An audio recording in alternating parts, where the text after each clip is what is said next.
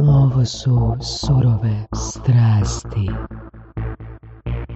Cijenimo vašu podršku i vaše uši, ali isto tako cijenimo i kad nas podržavate novčano. Možete doći na Patreon, www.patreon.com/surove strasti bez razmaka i tamo donirati možda 5 kuna za svaki sat kvalitetnog sadržaja koji ste osjećali kod nas. Puno hvala i slušamo se i dalje. Čuo sam da je današnji gost poduzetnik i da zna kako se rade pare. Apsolutno. Jel to je istina? Apsolutno. Nikad boljeg poduzetnika u gostima niste imali. Pa što si sve probao? Pa što si sve pokušao? Prodavao stripove na tržnici. Dobro. Koje? Velikog bleka? Alana Forda. Alana Forda. Može. Ex-almanahe, Lunu Magnus Strip. I onda koliko god prodaš, toliko i potrošiš odmah isti dan i još više potrošiš nego znači, novaca. Znači, bio si dobar poduzetnik, ali nisi bio dobar sa osobnim financijama. Može se to i tako reći. Aha, eto. To je recimo prvi primjer nepoduzetništva u Hrvata tamo davne, ne znam, 85. godine recimo. Da predstavimo čovjeka, Ognjen Golubić, tada! Ognjen je stigao po preporucima, koliko se mi već čujemo, neki 3 mjeseca više. Tako nekako, od ljeta. Stiže po preporuci Frane Ridjana. Frane Ridjana. Sada je čuo ovo, i ako čuje i kad čuje, bit će sretan. Čuće. I u biti mi je Frano mi je ispričao jednu priču o tebi. Ajde, hoćemo je čuti. Da. Znači, kako se zove? Surove strasti, naš podcast. I zapravo zbog čega si ti surov i strastven čovjek. Frano mi je ispričao ukratko da si ti zapravo zbog komitmenta svojoj kćerci pokrenuo inicijativu da se izgradi škola na Kajzerici. Tako je. Ideja je krenula malo ranije, škola nije uopće bila u primisli s obzirom da nije bilo vrtića na Kajzerici, pa je inicijativa krenula sa izgradnjom za vrtić na Kajzerici, ali kako je naravno u Hrvatskoj ništa ne može preko noći, ta se inicijativa protegnula na puno dulje vrijeme, pa onda nastao onaj prefiks za vrtić i školu na Kajzerici, školu smo na kraju dočekali. Dobro da nisi još za fakultet onako, ili za starački dom onako. Da, skoro, ali uspjeli smo Kako je ta priča tekla? Došla je kćerka i rekla tata, došla, je? Pa nije mogla, da je možda htjela i izrazi svoju želju, vjerojatno bi bilo tako, ali Kajzerica, dakle, sad smo prije nego što smo krenuli razgovarati. Rekli kako se u Zagrebu događa već godinama divlja legalna gradnja. Čak i one zgrade koje se legalno grade u Zagrebu, grade se bez generalnog urbanističkog plana, gdje god da se nešto gradi se tako da se izdaju građevinske dozvole već za njih 25 godina. Znamo pod čijom vlasti i da je riječ samo isključivo o sumanutoj zaradi pojedinaca u gradu. I onda se gradovi, pa ne, nije to samo Zagreb, tako je u cijeloj Hrvatskoj, gradovi se šire, gradovi se izgrađuju, ali nema osnovne infrastrukture. Tako je bilo i s Kajzericom. Jedan prekrasan prostor u gradu koji je mogao biti drugo cvjetno naselje, primjerice da je bilo malo više pameti, neke obiteljske kućice su mogli biti građane tamo, ali nakon 90. to se nije dogodilo. Kvart, ili ajde recimo to tako, selo do 90. je imalo nekih 700-800 stanovnika, već u 95. 6. 7. je imao 2500, danas procjenjuje se oko 6000 stanovnika. Sve to, dakle, izdaju se građevinske dozvole, grade se zgrade, ali nema vrtića, nema škole, nema pošte i tako dalje. Nema sve. Parkinga, kamoli ostalo. Parkinga. Iako Kajzerica danas prekrasno pozicioniran prostor, blizu je klizalište, blizu je Bundek, Jarun izlazi iz grada, za čas je već vani na obilaznici, Arena je blizu, fantastična pozicija. Uglavnom, da skratim priču, nije bilo škole niti vrtića. I počeo sam sa jednom online peticijom, našao sam na webu mogućnost da se rade online peticije i u jako brzo vremenu se jedno 2000 potpisa skupilo. I nakon toga mi se... Čekaj, preko koji kanala? Preko weba. Dobro, ali otkud baza od 2000 ljudi? Žitelji Kajzerice? Pa ne samo, interesantno je da nisu bili samo žitelji Kajzerice, nego kako sam našao tu online peticiju i malo je proširio po društvenim mrežama, jako brzo su ljudi šerali taj podatak i mogli klikati, a znate da Hrvati... znači društvene mreže. Tako, da su Hrvati baš kraljevi što se tiče klikanja. Kad treba izaći na ulicu to baš i nije tako, ali kad treba sjesti nešto napisati u komentarima onda to mogu, tako da je i oko 2000 potpisa jako brzo skupljena. Vrlo, vrlo brzo, nakon što sam pokrenuo tu inicijativu, javilo mi se još nekoliko ljudi fizički meni na mail kako bi pomogli u toj realizaciji, jer nisam samo ja bio u problemu, nego svi mi. I okupila se jedna baza ljudi koja je onda počela raditi aktivno za tu izgradnju škole i vrtića.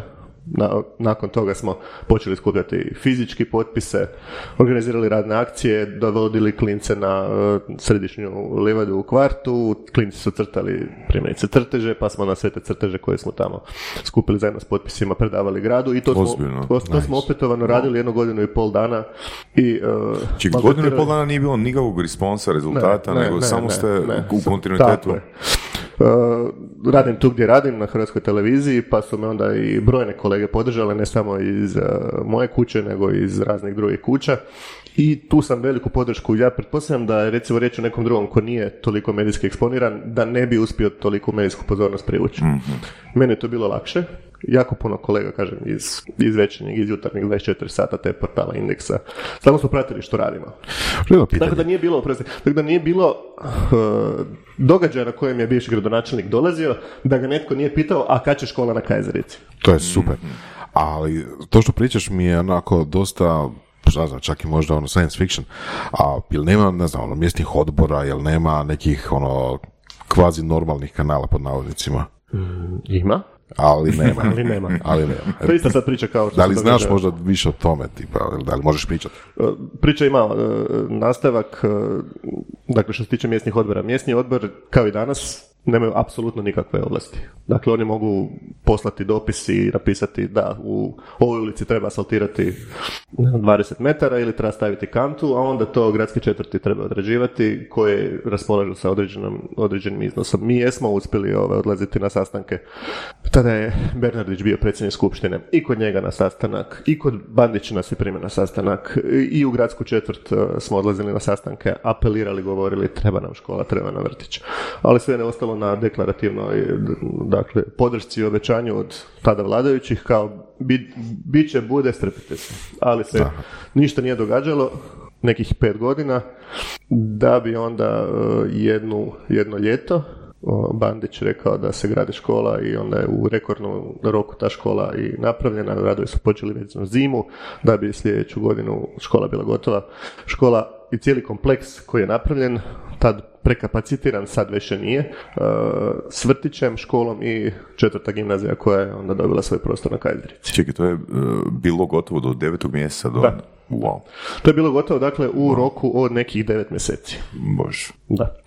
Samo kažem, da nije bilo podrške mojih kolega novinara, svih koji su to pratili u tom trenutku, nije bilo događaja na kojem je bivši gradonačelnik bio da mu netko nije postavio to pitanje i mislim da je to onda prelomilo da oni kaže ajde više da ih skinem dnevnog reda i idemo im to napraviti.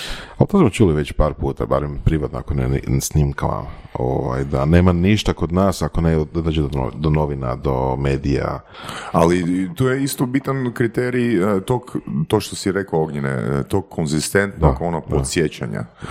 To nije bio event, to nije bio događaj, to je bio proces. To je bio proces, mi smo kontinuirano svakih 3-4 mjeseca skupljali potpise, dakle bez obzira što smo sastavili nekakvu listu od zahtjeva što bi se trebalo raditi u kvartu mimo izgradnje te škole i vrtića, skupljali smo i potpise, da, treba nam, dakle evo pogledajte, opet je 800 potpisa fizičkih skupljeno, da nam treba škola i vrtić na Kajzerici. Pa onda opet nakon 4-5 mjeseci nekakvu akciju u kvartu koja je bila onda kontinuirana, sad smo to izgubili zbog korone i svega, da smo se okupljali jednogodišnje u kvartu, dovodili zabavljače, nešto ala Cest is the Best, gdje smo okupili sve stanovnike kvarta i onda na tom eventu ponovno apelirali da treba nam vrtić, treba nam škola, dajte nam pomoći. Evo, ja bi malo potaknuo tvoju kreativnost, odnosno i tvoje iskustvo, pa recimo kad bi u nekom dijelu Zagreba, gdje je slična situacija, žitelji htjeli napraviti isto. Koji bi bili koraci da dođu do svog cilja? Kritična masa je bitna. Mi smo osnovali, dakle, udrugu, nisam je niti jednom spomenuo, nevjerojatno, zakaj za Kajzericu. Udrugu smo osnovali, nismo je na početku registrirali, to bi više bila inicijativa građana, gdje je nas 6-7, dakle, odlučilo što bi se trebalo raditi u kvartu. Dakle, i onda smo kroz sastanke dogovore dogovarali što bi smo mogli. Dakle, ajmo skupiti potpise, ajmo na dječjem igralištu u kvartu okupiti klince, donijeti im boje i donijeti im papir, nek crtaju, nek rade, pa ćemo onda sve to skupiti i kao inicijativa odnijeti u gradsku skupštinu. Step by step ta inicijativa rasla, sve ste više ljudi uključivali inicijativu. Evo primjerice, Facebook stranica koju smo otvorili je sada nekakav neslužbeni glasnik kvarta u kojem sve ono što se u kvartu događa, sve se zna. Super. I objavljuje na toj stranici. Dakle, koja nije postojala prije nekih, koliko sad, 14 godina, sada je to, dakle, nešto što je službeno, neslužbeno glasilo u kvartu. Mm-hmm. U koji razred je tvoja kćerka upisala na Kajzericu? Prvi, prerezala vrpcu. Nice, wow, nice. Da, vrtić nismo, nice. Dakle... Kakav punchline. Da. Vrtić nije uspjela ići na Kajzerici, išla je u Trnsko i u Lanište, ali je zato u prvi razred osnovne škole na Kajzerici krenula. Rekao si, ok, konzistentno, kritična masa, ali vraćamo se opet, ja mislim, na medije. Kako neko ko je, eto, neki random kvart, koji nema tu sreću da ima tebe ili neko ko radi u televiziji, može doći do medija? Da gnjavi Indeks svaki dan. Pa ni to ne bi pomoglo, ja mislim. Nakon što smo izrealizirali, dakle, tu priču sa školom i vrtićem, dogodilo nam se nešto što ja nisam htio da se dogodi. Dakle, dio ekipe iz inicijative htio da se kandidiramo na lokalnim izborima i da idemo, da se javimo, dakle, na izbore za mjesni odbor, dakle, ne više nego onu lokalnu razinu, i onda smo pobjedili u kvartu i bili smo jedan od dva, čini mi se, mjesna odbora u gradu koji nisu bili Bandićevi.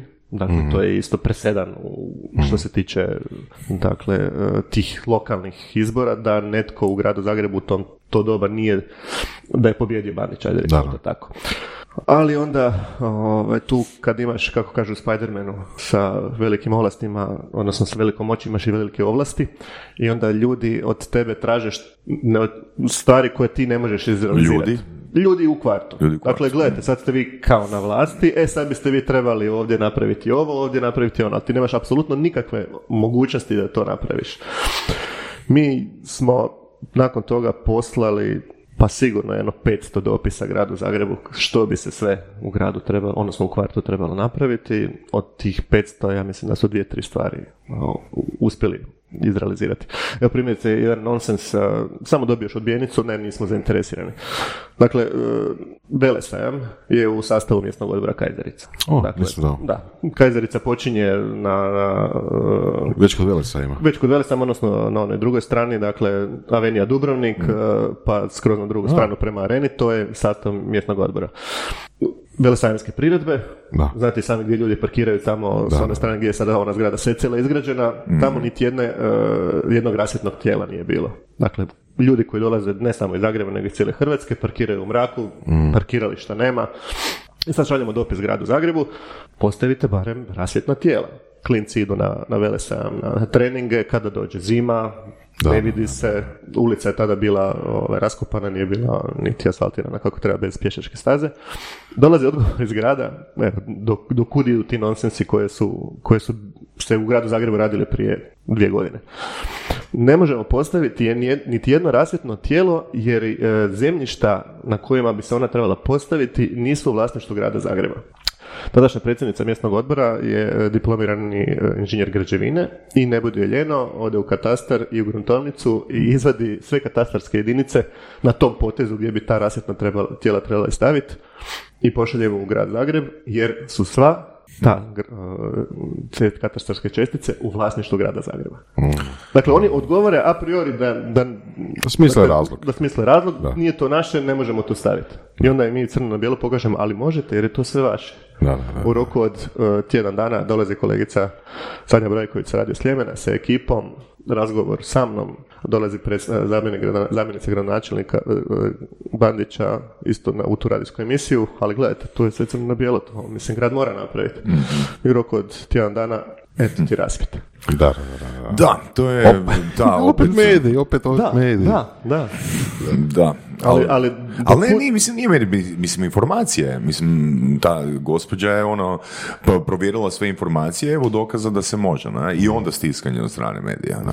Mislim, mora biti rad, mora biti ono što si rekao, 3 od 500 ako je prihvaćeno, ono, tu je... I dakle, to nije nešto što je isključivo potreba kvarta, nego kad ti dođe gost iz primjerice, sad ću lupiti, Budimpešte na Interliber, parkira automobil u mraku i na parkiralištu kojeg nema i ide na Interliber.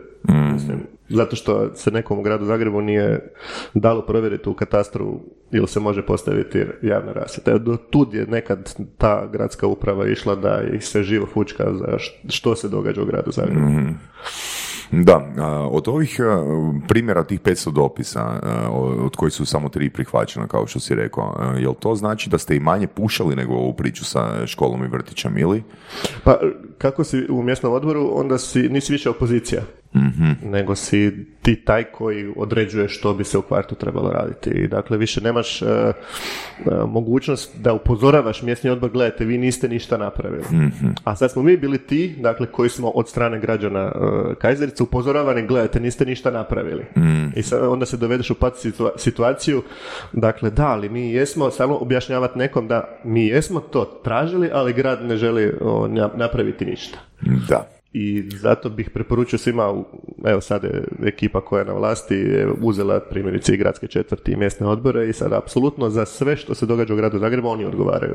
Ne mogu reći ne možemo ništa raditi jer je na vlasti, ne znam, mjesno odbor, gradskoj četvrti netko drugi. Aha, znate sami da evo, za ove zadnje 2 godine ja moram priznati isto, moram reći da nisam zadovoljan koliko se toga napravilo jer se nije napravilo gotovo ništa. Ali ja, mogu govoriti iz pozicije. Ti si izašao iz udruge onda? Ne, mi se više nismo nikad kandidirali, mi jesmo sad kao inicijativa u kvartu opet, ali tu i tamo pošaljamo neki dopis, nismo više toliko aktivni koliko smo bili. 4 godine, ja nisam nikad ni bio na nikakve listi, nisam to želio, ekipa koja je bila sa mnom, oni su htjeli da budem u tom mjesnom odboru, rekao sam ok, ja ću vas podržati, ali nigdje se moje ime ne trebalo spominjati u priči politike ili bilo čeg drugog. To je za mene ono strast, znači nisi imao nekog financijskog benefita od te priče. Ne, apsolutno ne. I koliko je to sati i energije bilo investirano da postigneš, to jest da postignete taj zajednički ishod? Jako puno. Jako puno, ono kad smo dakle izrealizirali školu i vrtić, onda smo sa Šiprangom i 1% za grad inicijativom htjeli da se jedan prostor koji je u središtu kvarta prenamjeni u park. I to je isto trebalo jako puno energije, volje i truda da se nešto napravi kako bi kvart u kojem, kako smo rekli na početku emisije, izgrađen, preizgrađen, ostavi komad zelene površine. To nismo uspjeli izrealizirati jer veći dio tog prostora nije u vlasništvu grada, nego je u privatnom vlasništvu i dalje nije izgrađen. Grad nema novca niti volje da taj dio zelenih površina otkupi da bi radio park, jer nemaju nikakvu ekonomsku računicu. Ali recimo, evo, za tu inicijativu svaki dan neki dopis, pa neki sastanak, pa onda napraviš opet nekakvu akciju, okupiš ekipu iz kvarta, klince dovedeš, dekice i igranje na tom prostoru, evo, pogledajte kako bi se klinci igrali na tom prostoru, treba nam taj prostor, nemojte dopustiti da se na njemu bilo što gradi. Dakle, osmišljaš nekakve projekte da bi u budućnosti sačuvao nekakvu zelenu površinu i onda ti jako puno vremena treba za organizaciju takve stvari. Reci mi, jesu li se ljudi koji su početno bili dio te inicijative promijenili u procesu kad su došli rezultati? Kad su došli rezultati... Da, da li su nakon izbora ili... Da. Jesu, kako? Yes. Pa politika je jedna zanimljiva stvar, kako se kaže, daj čovjeku 5 minuta vlasti pa ćeš vidjeti kakav je. Neki od kolega iz inicijative su i danas, odnosno ne puno njih dvojica su politički aktivni i već u samom početku je bilo očito da bi oni se više politički aktivirali nego što je bila velika većina nas koji smo bili jednostavno volonteri. Dakle, bilo je pojedinaca koji su u tome prepoznali priliku da za sebe kroz inicijativu, kvartovsku inicijativu naprave nešto za sebe. Ja sam ti inače 2010. godine bio u jednoj udruzi isto, koja je baš okupila po mojim kriterijima u samom startu organiziranja te udruge, po mojim kriterijima stvorila i spojila stvarno izvrsne ljude koji su imali fakat dobre vrijednosti i imali su taj jedan cilj, kao što je cilj kod vas bio, ok, svi dišemo za to, za školu i za vrtić i to je taj pain point koji svi osjećaju. Ne? I zanimljivo je bilo to što se to brže razvijalo, što su se brže postizali rezultati, to su ljudi koji su činili temelj su počeli otpadati jer su se vrijednosti te udruge mijenjale. Ja. Naša baza je ostala ista, dakle neprofitna udruga, nemamo ni račun, nikad nismo niti otvarali račun, ono što smo od novca trebali skupili smo između sebe, što sam rekao primjerice boje, plakate, tražili žicali ljude da nam nešto otiskaju kada smo radili, ali da, ne puno njih su odlučili krenuti drugim putem. Da, ali to je valjda normalno u ljudskoj naravi da iskoriste priliku za sebe i da onda pokušaju nešto drugo. Pa možda za sebe, ne znam te ljude, sigurno su za sebe, možda su stvarno ostali altruistički. Možda.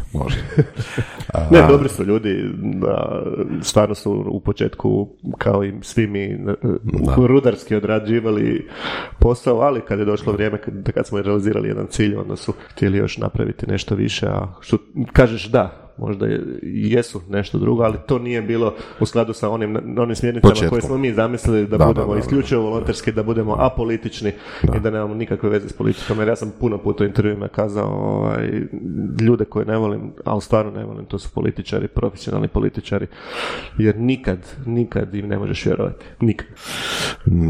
Da. Koliko iskustva imaš? Puno. Puno kroz ne samo NGO, dakle kroz nevladen sektor, nego i kroz profesionalni posao. Pa onda pratiš i dolazite i razgovaraš s njima i kroz profesionalni posao i pratiš njihov rad i onda nakon nekog vremena vidiš što su postali, što su se pretvorili i s kim su radili kako bi se okoristili u opoziciju. To je profesija gdje je jedina stvar koju rade zapravo dogovaranje, je li tako? Da. I onda ubrzo to počne biti... Ali to je ljudskoj naravi, sinoć baš sam gledao 3 epizode na Netflixu o Fifi, o Blateru i ekipi koja ga okruživala i... To jednostavno nije samo isključivo. Za one koji nisu gledali. Ne bih radio spoilere, ali svi znamo i čitali smo kako se dogovaraju, dakle, svjetska prvenstva. Da, Katar i to, jel? Ne samo Katar, i Rusija, i Južna Afrika u konačnici, i sve one zemlje gdje se prvenstvo organizira, moraš donijeti taškicu sa nešto novca kako bi netko dao tebi tvoj glas i onda svima je koristi. Da. A s druge strane, počeli smo ovu epizodu, ovo snimanje sa šalom oko toga da si poduzetnik, ali ovo što ti radio, recimo, da to radiš za nekakvu firmu, masno bi te platili. Da si lobist, samo kažemo, znaš što tipa,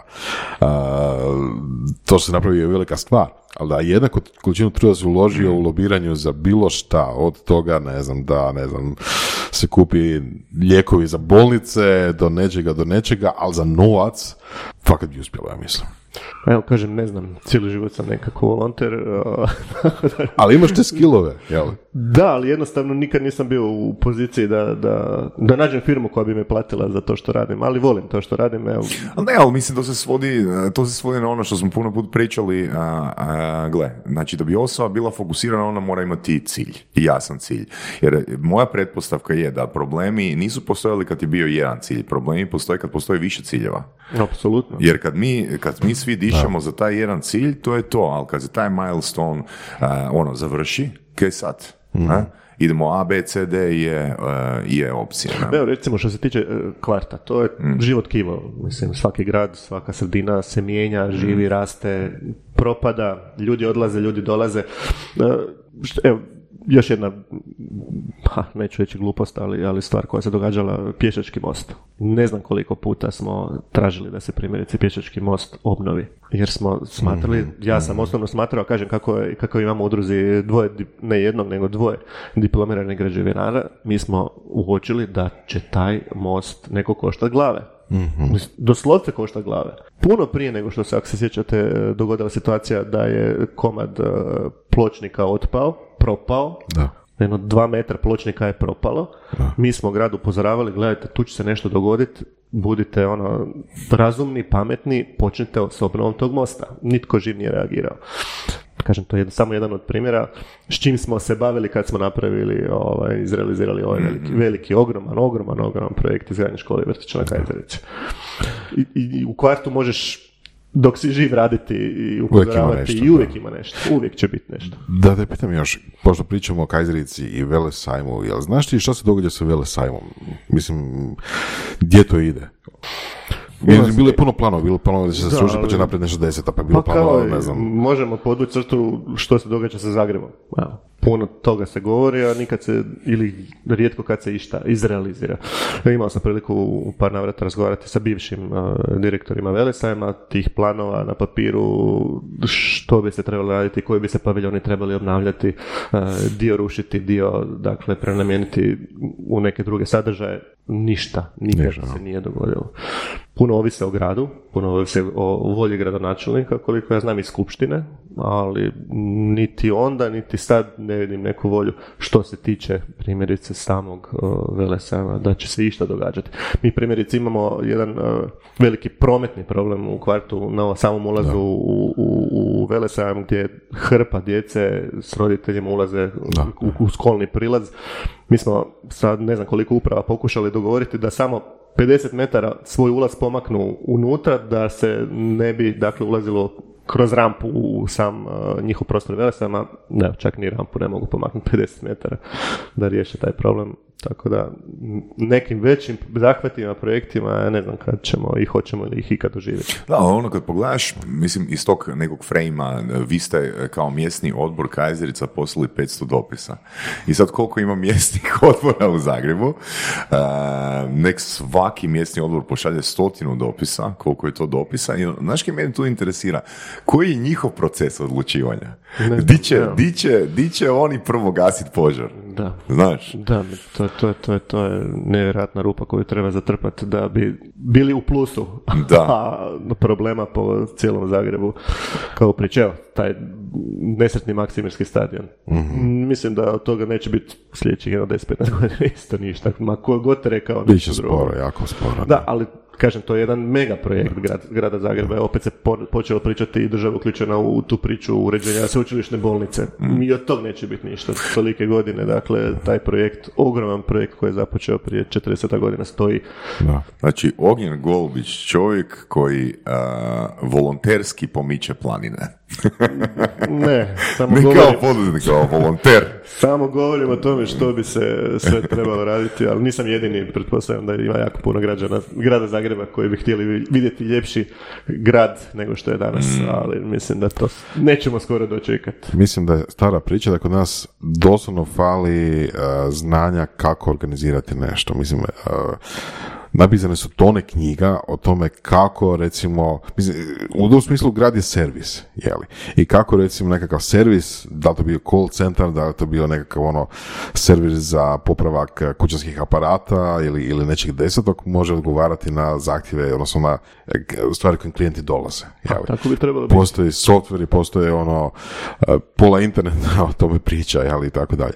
Ali mislim da fali znanja i primjene toga u lokalnim, mislim, u cijeloj državi zapravo. Mislim, to je baš Vorasova tema iz razloga jer je Voras bio jedan od, ne znam da smo to ikad u Surovim strastima spomenuli. Ja, mislim da nismo. Jedan od pokretača piratske stranke Hrvatske.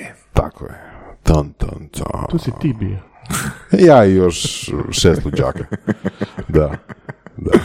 To je bilo fora, mi smo bili, naravno, mladi ljudi entuzijastični i htjeli smo digitalizirati državu, Čekaj, ima tome već ono... Ima jako puno, mislim... 16, 17, 18 godina... Ne, manje od toga... Ne, je, ima dosta. 10-ak... Ma više, 2009, jel je? Ne, nije 2009. I prije 2009.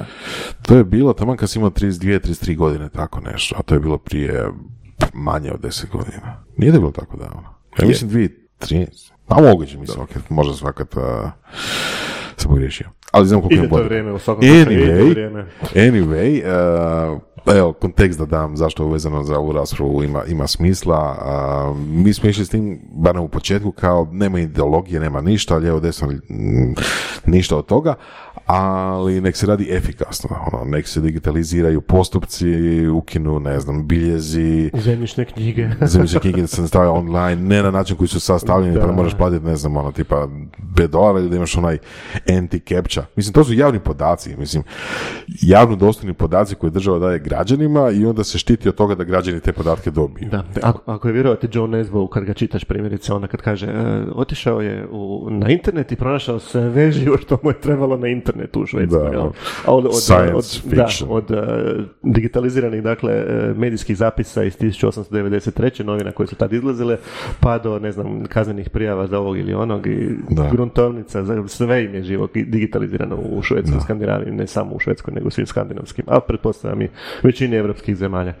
Pa više ili manje, zavisi kojeg zemlja. Recimo, za Italiju recimo ne bih nikad vjerovao da Čika to napravi kao i mi. Da, upravo sam to htio reći, da.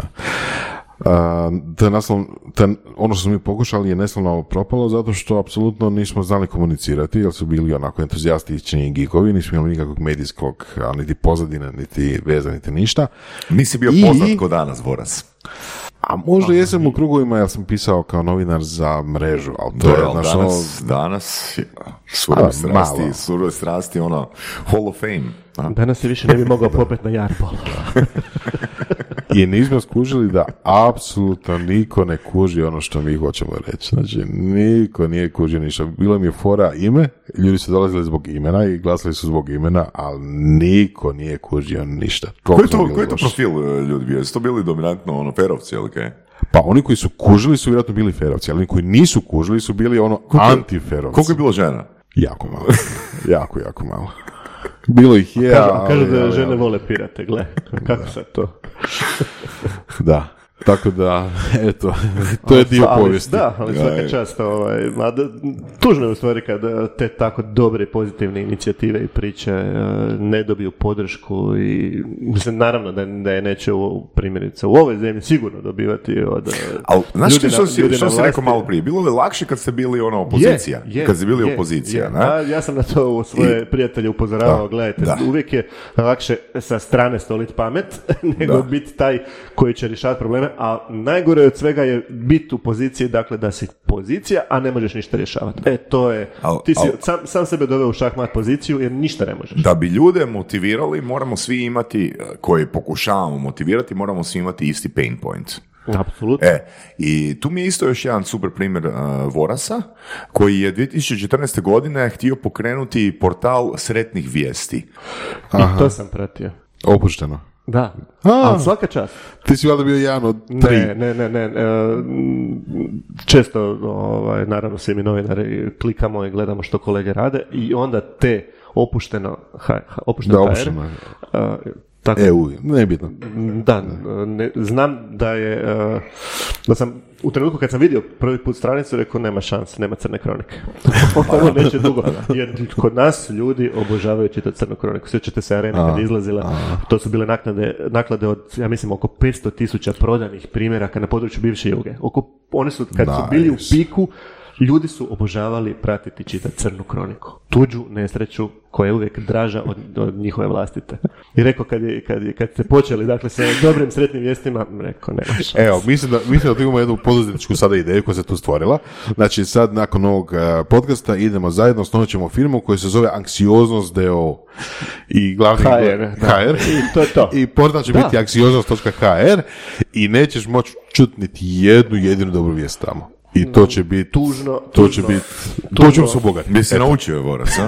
Tužno, ali istinito, mi smo, ako ću već iskoristiti vaš prostor i eter koji ste mi dali, emisija na HRT-u, istrage prometnih nesreća, dakle svakog tjedna zadnje 3,5, sad skoro i 4 godine analiziramo prometne nesreće koje su se dogodile u prethodnom tjednu. To radimo u suradnji s Ministarstvom unutarnjih poslova.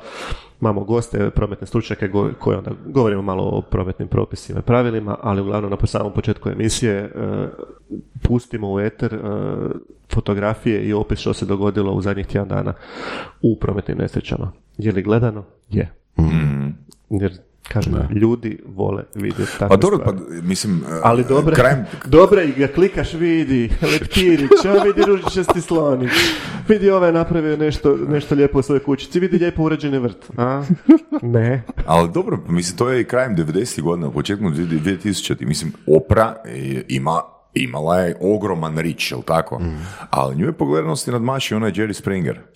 Da, koji je pričao strašno. Znači, bol pobjeđuje ono pozitivu. To je ljudska naracija, u narativu da kažem, više uživamo u tuđoj boli nego u svojoj, jer nam je lakše.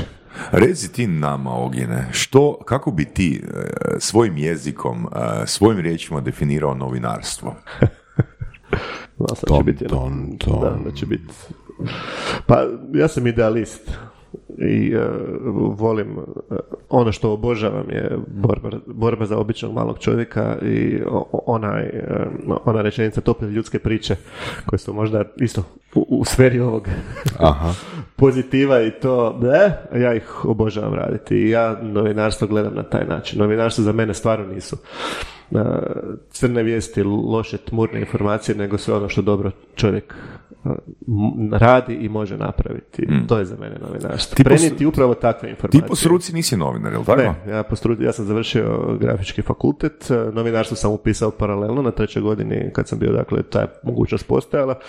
Otlušao sam i bio apsolutno svim predavanjima na Fakultetu političkih znanosti, ali na prvoj godini odlučio sam da neću ići na te ispite, jer sam već tada dugo bio u struci i radio kao novinar. Jer ti si od 14. godine tako je, u novinarstvu. Da. Imao sam tu sreću da sam kao klinac u 8. razredu osnovne škole došao u svom rodnom Slavonskom Brodu na Radio Brod u tada omladinsku emisiju koja se zvala Radio Far. Čekaj, ti si ju vodio ili si bio gost? Ne, ja sam bio prvo novinar. S 14 godina? Tako je. Kako? Pa, znaš, kad u crkvi dobiješ onaj mali papirić da u nekom trenutku pročitaš i kažeš na kraju molimo se, tako smo i mi ko klinci imali jednu rečenicu pa smo mogli to pročitati u eter.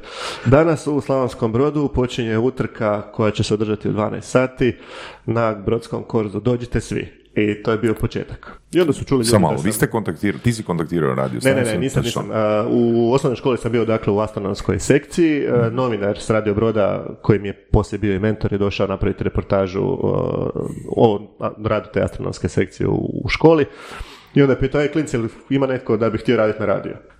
Ja se tad nisam javio, javio se moj kolega koji je otišao i nakon 2-3 puta što je išao na sastanke i sudjelovao u radijskoj emisiji, rekao daj moraš doći, koji mi je bio tad najbolji prijatelj, moraš doći, to je genijalno, super, i ajde, i ja sam došao s njim i tako je počelo moje radijsko iskustvo, dakle sa 14 godina.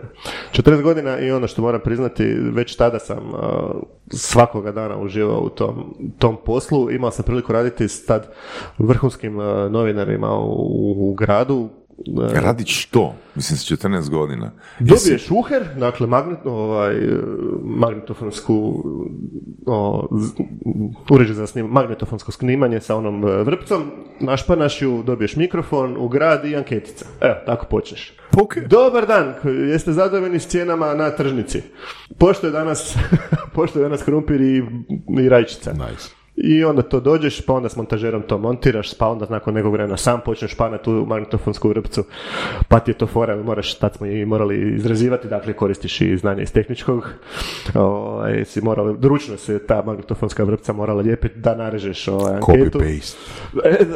Da je bio copy-paste, dakle fizički rad manuala, pa onda čekaš. Ne, ovo je fizički copy-paste. Čekaj, jeste plaćali? Ne. Ne, prodavao sam stripove u isto vrijeme na tržnici. I onda počneš tako s tim anketicama, pa onda nakon nekog vremena dobiješ da napisati neki tekst koji imaš priliku sam pročitati u eter, pa je to, kažem, dobiš priliku. Onda hodaš po gradu, napuhan ko puran, jer si to, ja sam to čitao. Znači, radiju.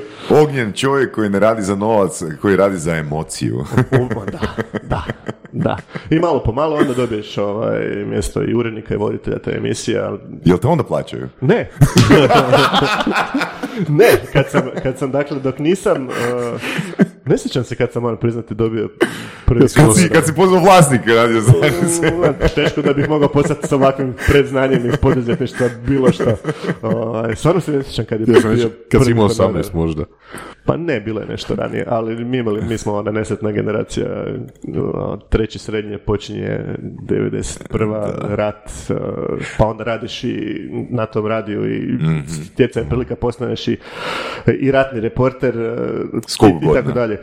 Pa sa 17. Da. I da. Čak, pa tad isto naravno nije bilo love niti honorara, tad radiš oko neke druge emocije. Ja bih se još samo malo vratio na ovaj dio, ono, učenik, koji je osmi razred, prvi razred srednje, osmi razred, ono sad dođe na radio stanicu, radi anketicu, ono, fora, i volonterski je fora. Ali kako to danas izvesti da sve to ono fino, da ne bude posljedica. Jer danas, ispričat ću jedno iskustvo, neću reći čije iskustvo. Znači ti ako si poduzetnik i imaš 3 zaposlenika i ukoliko inspekcija rada zatekne mene u tvojem prostoru, ti moraš imati dokaz zbog čega sam ja u tom prostoru. Ili recimo još gore, ako recimo Voras prijavi ono, u Ognjenovom prostoru radi čovjek koji je neprijavljen i ja se sad nađem u tvom prostoru, ti si najbo. Mm-hmm. Se smije reći. Mm-hmm. Smije.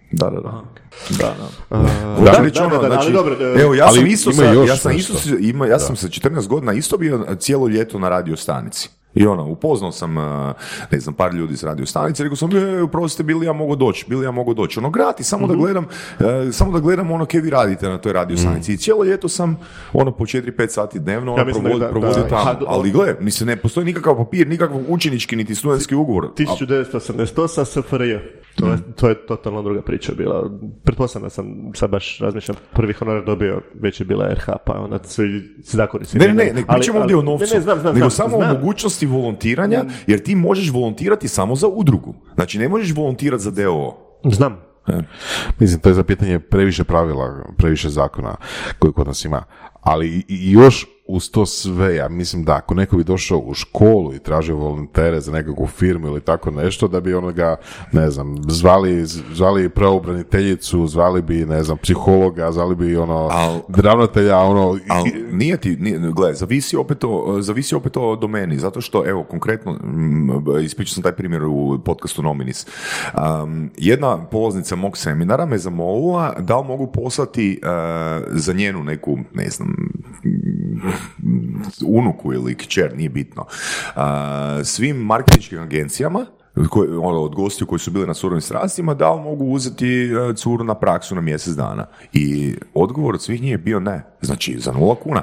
Također, čuo sam prije 2 godine primjer gdje je jedna polaznica mog seminara plaćala poslodavcu 3 mjeseca, znači praksu je ona plaćala da njena kćer nauči rad. Ali to je po meni fair. Ti plaćaš edukaciju.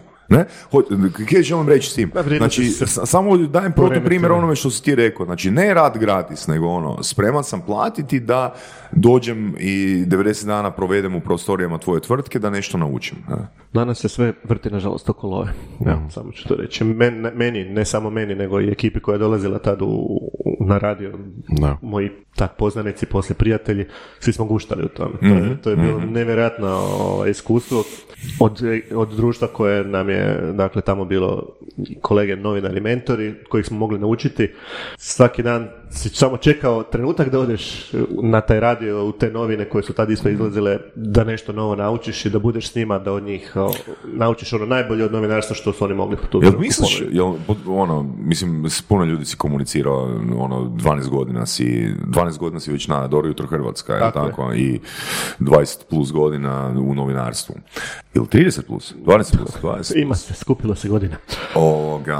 Što misliš, da li je ajmo reći, novac, ono, znači prilike koje danas i klinci imaju i studenti imaju za zaradu, jer velim, ja se sjećam, ja sam radio za 9,20 kuna, ok, bila je vrijednost kune ono manja, ali opet ono, kad sam radio za 9,20 kuna, ja sam htio napraviti taj posao na najbolji mogući način. Ja sam htio biti ponosan za, na kraju dana, da sam ono, vrhunski odradio taj posao, da sam imao plaću ono 12 ili 16 kuna na sat, ne vidim da bi me to motiviralo da posao odradim. Bio bi sretniji u svoje privatno vrijeme, ali kad se tiče ono, same odrade posla, ne vidim neku razliku, da li je ono 9,20 ili kažem 50 kuna po satu. Kaj hoću reći?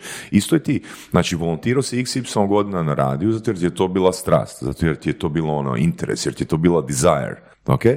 Da li misliš da danas zbog ono tog utjecaja i mogućnosti da ono do više novca dođemo ono u kraće vrijeme, se malo ipak kod mlađih generacija smanjila ta strastvenost prema... Ne malo, nego ja mislim da je uopće nema više. Ali to ja kao je skoro 50-godišnjak mogu da ne svoj vlastiti sud, ne znam jesam li upravo, ali odvojiti ih od mobilnog uređaja, nagovoriti ih na bilo što, to je, imam tinejdžerku kod kuće koja je vrijedna, marljiva, izvrsna učenica, svira bubnjeve, klavir, ide na glumu, sve radi iz neke strasti, ok, ali sad neku dimenziju više, ne znam, evo, kako ih motivirati. Okay. Gdje je taj motiv nestao? Gdje je ta strast nestao? Sada treba pitati dimenziju više, jel neko ko već svira i ide na sve što si nabrojao, izvuče kao motivirana osoba.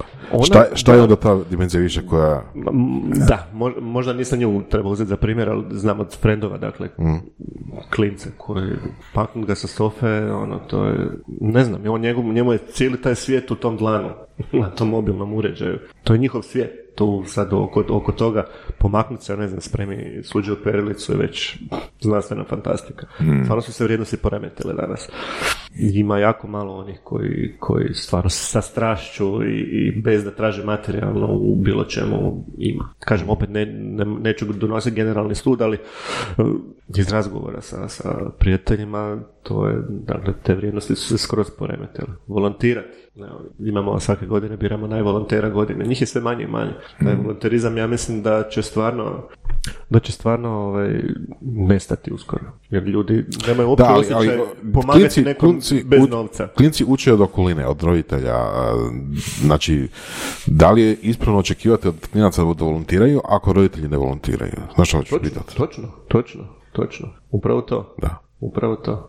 Mislim, tvoji su vjerojatno na dobrom putu, ali sad neko random sa, jel, koji nema takvo iskustvo, koji nema takvu praksu u životu, ne nasjedi tu vrijednost jednostavno. A vrijednosti su se, kažem, potpuno poremetile ovih zadnjih 15-20 godina. Pa mislim da vrijednost, ono čisto filozofiramo naravno, ali čini mi se da danas klinci dobijaju vrijednosti opet od svoje okoline, uvijek i od svoje okoline, ali ovaj put je ta okolina se kao prvo promatra kroz prozorčić ili mobitela, a kao drugo ta okolina je danas globalna i ogromna i danas klinci iz Hrvatske prate što rade tiktokeri, ne znam, u Koreji. I kako ćeš, japanski. Da, i kako ćeš onda prenijeti, ko su onda vrijednosti te osobe koja od malih dana ima malo ono utjeca iz Koreja, malo iz Francuske, puno iz Amerike i tamo Marvelovih filmova, superjunaka i tako dalje i ne znam. Znaš što hoću reći? Da. Šta taka osoba ima za vrijednost, a izložena je tako ogromnu količinu čak kontradiktornih utjecaja. Da, i što si rekao, kreće se od roditelja. Ako ga roditelj neće za ruku izvesti u prirodu, da malo prošetaju zajedno, ili ako mu neće kod djeda i bake pomoć, sad ću lupiti da iscijepa drva. Ili da kaže da... Neka ga kao, ja ću, znaš, bolje da ja nego da on da se ne pati. Zašto bi se patio? Mislim, ja kao mali sam sa svojim ocem išao gdje god je trebalo raditi. Čovjek je radio 8 sati u tvornici, poslijepodne je imao 100 fuševa, farbao elektriku, radio i ja sam kuklinac išao s njim. Možda danas ima dovoljno novca da to oni ne moraju raditi, ali opet... Biće zanimljivo u svakom slučaju. Mislim, biće zanimljivo u onom smislu, znaš, ono, nekad je svako morao znati popraviti auto zato što jednostavno kao prvo auto su se kvarili, kao drugo bili su jednostavni. To mi je bila jedna želja koju nisam uspio izrealizirati u životu. Htio sam otići i odvolontirati jedno ljeto kod automehaničara. To mi je uvijek bila želja i u stvari nisam to... Ali ne možeš jer je to obrt ili da je on. Više ne možeš. Ne, prije nekih 15 godina kad sam studirao sam rekao jedno ljeto moram otići, friend mi imao automehaničarsku radionicu, rekao moram otići kod njega da gledam ono što radi. Kad otvorimo taj poklopac, stvarno smo šta je ovo? Pogotovo danas kada imaš motor i kompjuter kod njega i to je to. Više manje. Ali hoću reći nešto drugo, to je meni je to osobno primjer skila koji je bio nekad jako potreban i cijenjen i koristan svaki dan, nisi mogao bez toga preživjeti, ljudi su popravljali te jugiće i ne u Hrvatskoj samo, ne u jugi, nego u cijelom svijetu. Ali jednostavno, društvo i tehnologija su primijenilo na taj način da danas, evo da sad ti naučiš kako popravljati jugića, bio bi ti to beskoristan skill. Pa ne bih, mislim. Uživao bi tome, naravno. A da li to kad primijenite? Bez obzira što ispod poklopca imaš još jedan plastični poklopac, automobil radi kao što je nekad Jugić radio, samo ima malo više elektroničkih dijelova, tako da mislim da taj skill će vrijediti dok smo živi. Ali problem je što je sve malo manje mladih koji se odlučuju na obrtnička zanimanja, koja su danas iznimno plaćena. Dakle, ti dogovori se ili sad da ti neko popravi primjerice televizor, pa nemaš gdje. Evo, postoje, ja mislim, u gradu Zagrebu samo četiri, dakle, elektroničara koji popravljaju televizore. Nevjerojatno, a kamoli recimo perilicu rublja ili takve stvari koje svima trebaju, danas se klinci ne odlučuju za ta zanimanja u školama. Znamo svi da kad se upisuju u srednje škole, gimnazija a priori, onda ako ostane mjesta ćemo gledati gdje će naše dijete upisati. Da, iako mislim, televizori su tu krivi primjer. Više mi je tu primjer, ne znam, tipa vodoinstalatera ili keramičara za pločice ili tako nešto. Namjerno, to nisam htio reći. Pa ne, ali meni je televizori super primjer jer je mala konkurencija. Ali zašto bi kontirao tome? Zato što, ne znam, imaš televizor danas koji je onako, znaš, plastična kutija, onako relativno tanka, jeli, sa ekranom i tako unutra. Unutra ti je količina elektronike otprilike površine tvog mobitela. Dobro. Znači, nemaš ništa. Znači, sve je integrirano u ovakvu pločicu. Popravak televizora danas znači izradi tu pločicu i stavi drugu. Da, ali ti je trošak popravka skoro pa cijena televizora, znaš. Evo, ja sam popravljao ovo ljeto stari plazma televizor, star gotovo jedno 20 godina, 800 kuna je bio popravak. Da, ja sam mislio da sam 1000 platio, tak nešto. Televizor danas možeš kupiti za 300-400 kuna. Možeš za 800. Da, govorimo o dimenziji mola koji sam ja popravljao. Ali sjećam se da mi je serviser rekao da više od pola televizora ne može popraviti. Ne? Upravo iz tog razloga što je sve na tim pločicama koje se onda bace samo... Da, mislim to je loše, mislim to sad, taj nedostatak popravljivosti je u principu loš, ali ne znam kako bi to popravio, ali jeftinije je to napraviti na taj način. Da, ali opet treba imati ljude koji će znati tu pločicu promijeniti, a i takvih danas ljudi nema. Takvih nema, da. Gospodin volonter i nepoduzetnik, čovjek od akcije, daj nam reci curling, kaj je to curling? I kakve veze curling u Hrvatskoj? Zašto curling? I zašto? Mislim, bio u Kanadi. Gdje je curling? Kako ću doći na ideju? Ja sam to gledao na Eurosportu onak 93. godine. Ne, 93. ne, zato što je 98. prvi puta bio pokazni sport u Naganu na olimpijskim igrama i od 2002. na zimskim. Čekaj, mi pričamo o istom sportu, to je ono što brišeš. Sad da te ljudi vidjeli bi što pokazuješ. Ne tako. Nego kako? Spusti malo ruke. Dobro. Eto. Meteš. Malo se čudno pokazuje. Dobro. Slažem se. Zato nemamo video, podcast. By the way, zaboravili smo reći da danas nijamo u sauni. Curling, da, zimski olimpijski sport, na prvim zimskim olimpijskim igrama koje su se održale 1920, sad ne znam, 4., 8. tako nekako je bio u sastavu, dakle, sportova koje su se igrali na prvim zimskim i onda su ga maknuli sve do 98. do Nagana i 2022. ekspanzija curlinga u cijelom svijetu je postala nevjerojatno velika, nema gdje se nije igrao. Mi smo od negdje 2002. na Haklu, moj prijatelj i kolega sa televizije Alen Čadrži, ja haklamo košaricu ljeto, znam da je bilo 40 vani. I kaže on, I si gledao onaj curling, ne spojava je bilo što je bilo užasno vruće ljeto i on je spomenuo taj sport, rekao, pa jesam, da, ne znam kako smo uopće došli na tu temu. Pa baš je bilo fora to probat, ono, odigrat negdje, pa rekao, znaš šta, ajmo mi... Izgradit, ono, ajmo pisat gradu, da. Da, ali to je isto zanimljiva priča bila, no, kako sam bio cijeli život stvarno u nevladinom sektoru, osnovao ne znam koliko udruga, no, znamo se, imam sve u malom prstu. Dakle, da se baviš sportom, što je paradoks, dakle, ove države, mislim, sad ću ispričat, ne znam koji put tu priču, da se baviš sportom u Republici Hrvatskoj, ne možeš imati jedan klub. To je nemoguće, jer ako imaš jedan klub, ne možeš koristiti prostore u gradu Zagreba, sportska borilišta grada Zagreba. Da bi postao punopravni član Svjetske Curling Federacije, ti moraš imati savez. Kako bi imao savez u Republici Hrvatskoj, ti moraš imati 3 kluba u 3 različite županije. Opa. Mi smo dakle osnovali prvi curling klub u Zagrebu, jedan u ovom Slavonskom Brodu. A treći ste nazvam u Splitu. I jedan u Istri, to u središnjoj Istri. Okay. Hakiranje države. Ali to nije sve, ima i dodatak. Dakle, osnovali smo... Neki na vele bi smjestili.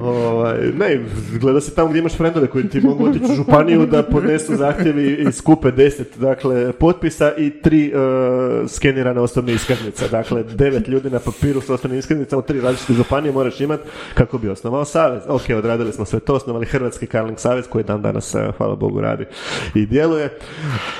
Koliko klubova je trenutno u Hrvatskoj? Trenutno je 5. Opa, da. Nice.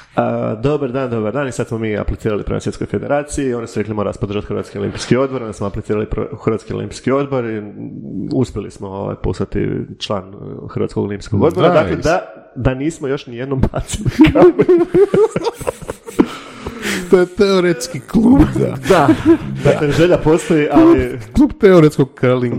Da. Dobro, kupit ćemo mi to kamenje koje je jako skupo, jer svi zimski sportovi su jako, jako, jako skupi. Od skijanja, hokeja, boba, sve. Mi u Hrvatskoj stvarno nemamo uvjete za ništa od toga. Ni za klizanje, ni za što.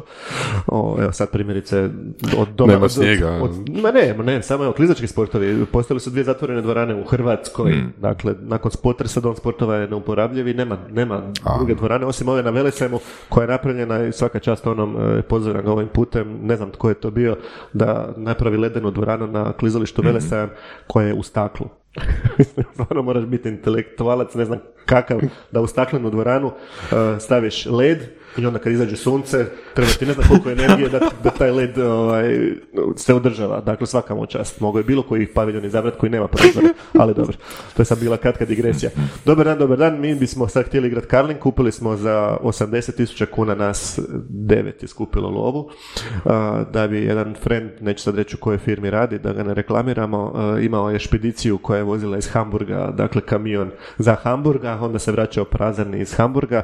Iz Škotske smo dovezli kamenje brodom do Hamburga, on nam ih je dovezao u Zagreb, mi smo sad to fizičko kamenje u Zagrebu imali, mi bismo sad igrali curling u Zagrebu, Hrvatski olimpijski odbor kaže ne, nije to, nema veze s nama, morate se javiti ustanovi za gospodaranje sportskim objektima u gradu Zagrebu, javimo se njima, ne, morate se javiti Zagrebačkom športskom savezu, dobro, javimo se Zagrebačkom športskom savezu, da biste bili član Zagrebačkog športskog saveza, morate imati Zagrebački curling savez, gradski savez.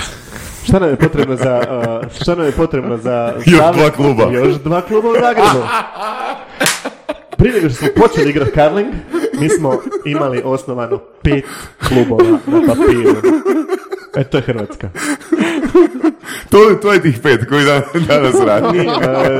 U međuvremenu nekako paralelno s nama je jedna druga ekipa također osnivala svoje klubove, tako da su se oni uključili kasnije, ali to je nevjerojatno. I onda smo naravno osnovali još 2 kluba, osnovali Zagrebački curling savez, primljeni Zagrebački sportski savez i konačno dobili ovaj termin na ledu, na Velesajmu, dakle u toj velednoj dvorani, koja je by the way, dakle sad jedina dvorana u Hrvatskoj koja je zatvorena za ledene sportove, što je nonsens. Mislim, kad odemo i imali smo stvarno priliku po cijeloj Europi putovati na turnire i na evropska prvenstva.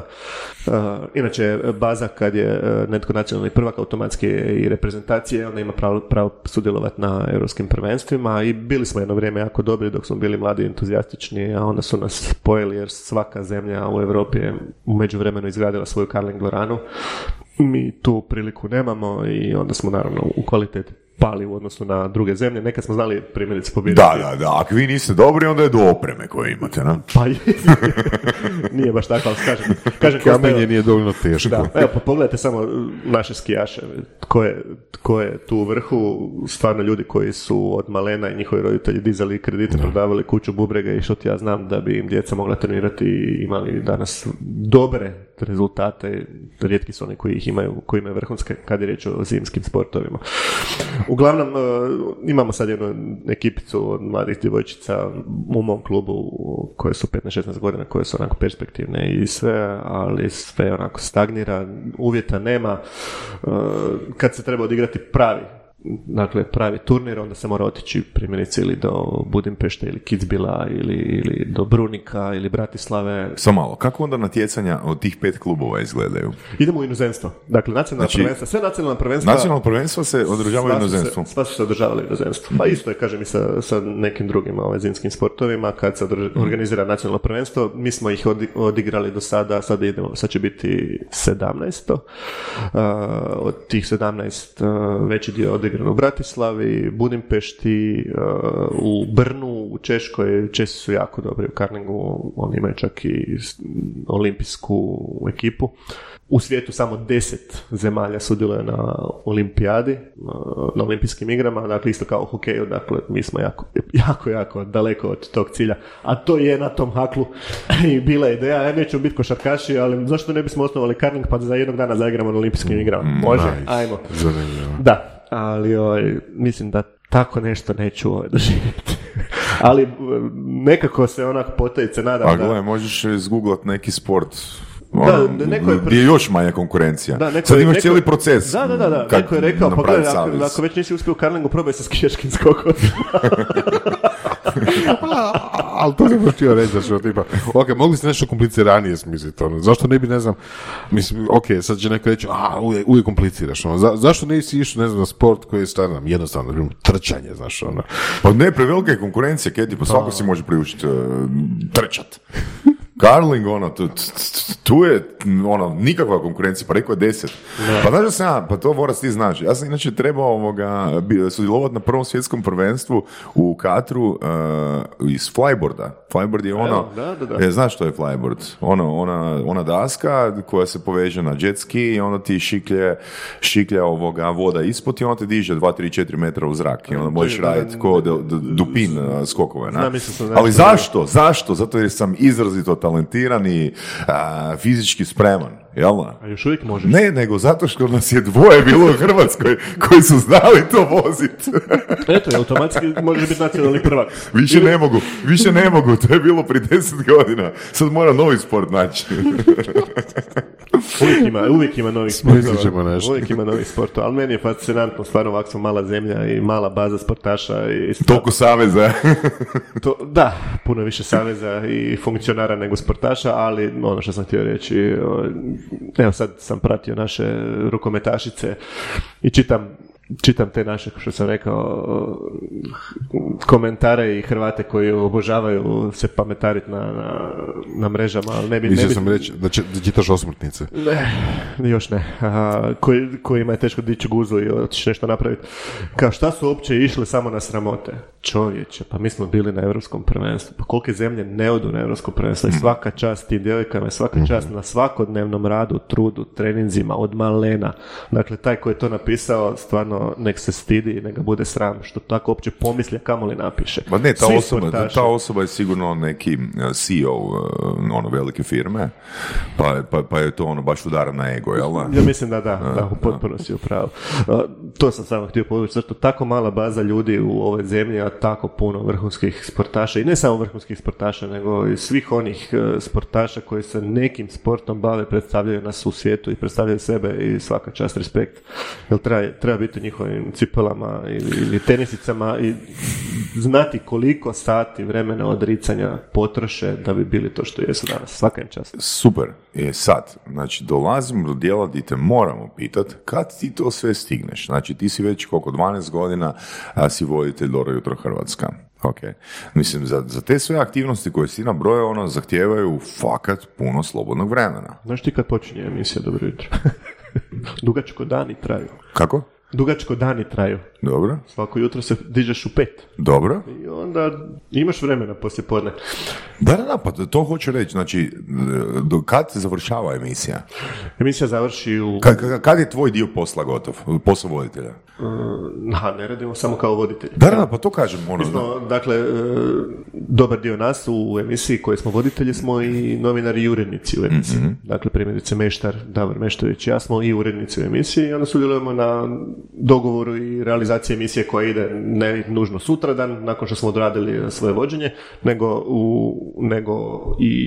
u tjednu, 6 dana u tjednu traje emisija, dakle, mm-hmm. koja traje 3,5 sata i za 3,5 dnevnog programa treba osmisliti sadržaj. Mm-hmm. Dakle, kad si urednik sljedećeg dana, onda ti dan traje jako dugo na poslu, a ako si primjerice danas odvozio emisiju, odadiš kolegi i oko 12 primjerice gotove. Ok, a koliko često si urednik?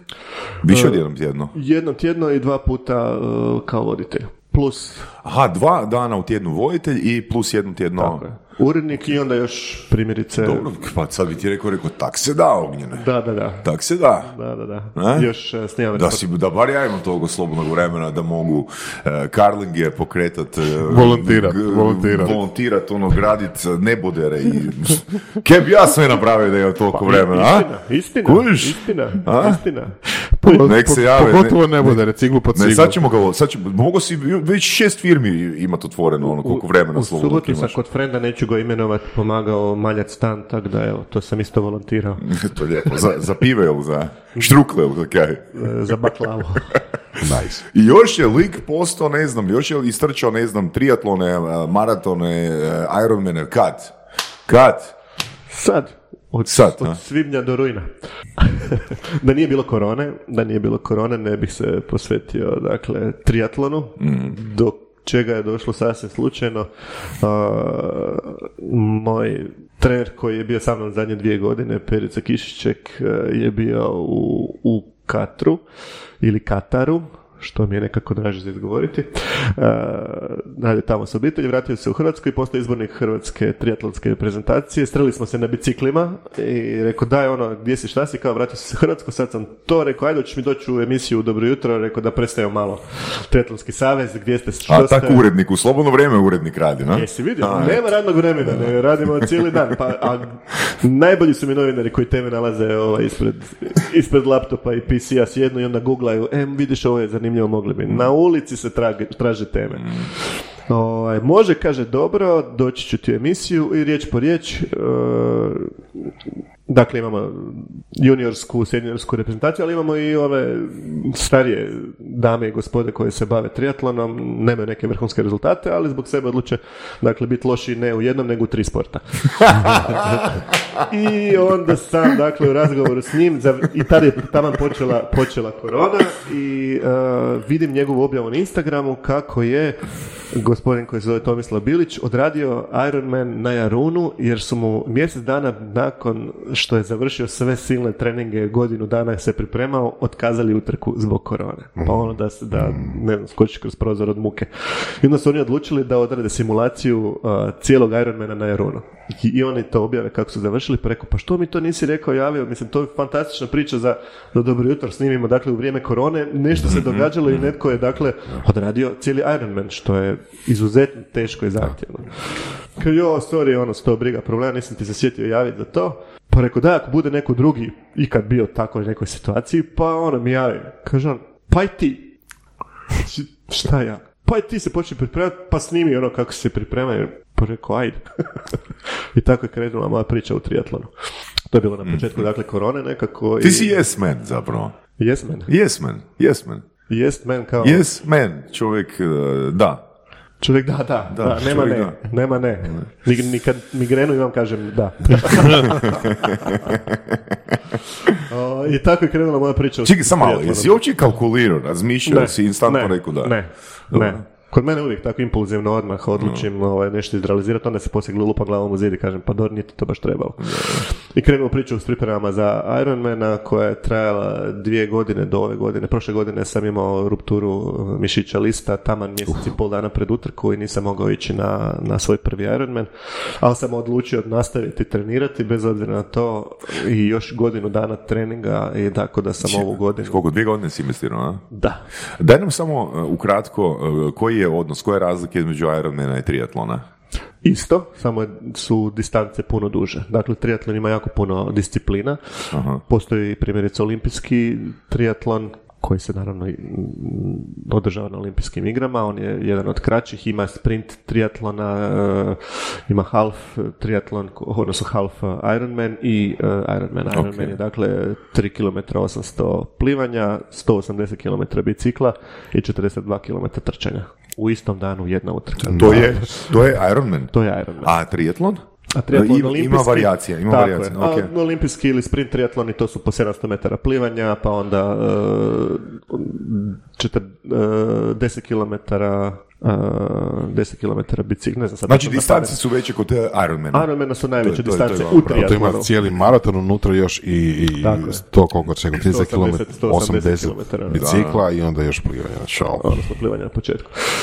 I nisam baš razmišljao kao da je to neizvedivo i na koje se pokazalo da je izvedivo, ali jako puno rada, truda i odricanja. Kažem, korona je bila i intenzitet posla je bio puno manji. Svi su radili. Korona je bila koliko? 4-5 mjeseci je bio lockdown. Mislim, ti si 2 godine investirao. Da.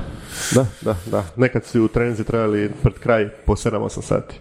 7-8? Pa ne, pa to kažem. Malo ko si možda to vremenski priušti. Subota, nedjelja su najduži. Dakle, kad se napravi time plan kad se što trenira, onda se za subotu i nedjelju ostane ovi najduži treninzi zbog posla. Jel te obitelj voljela u tom procesu treninga?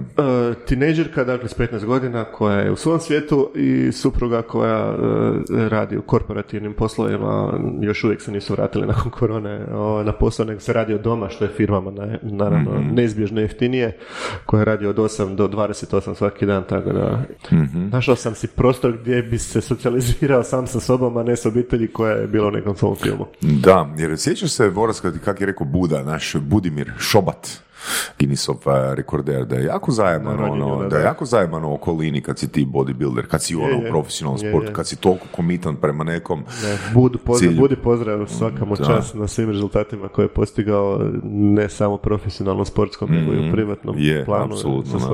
2 puta je bio gost u Surovim strastima. Da, bravo. Buda je zakon.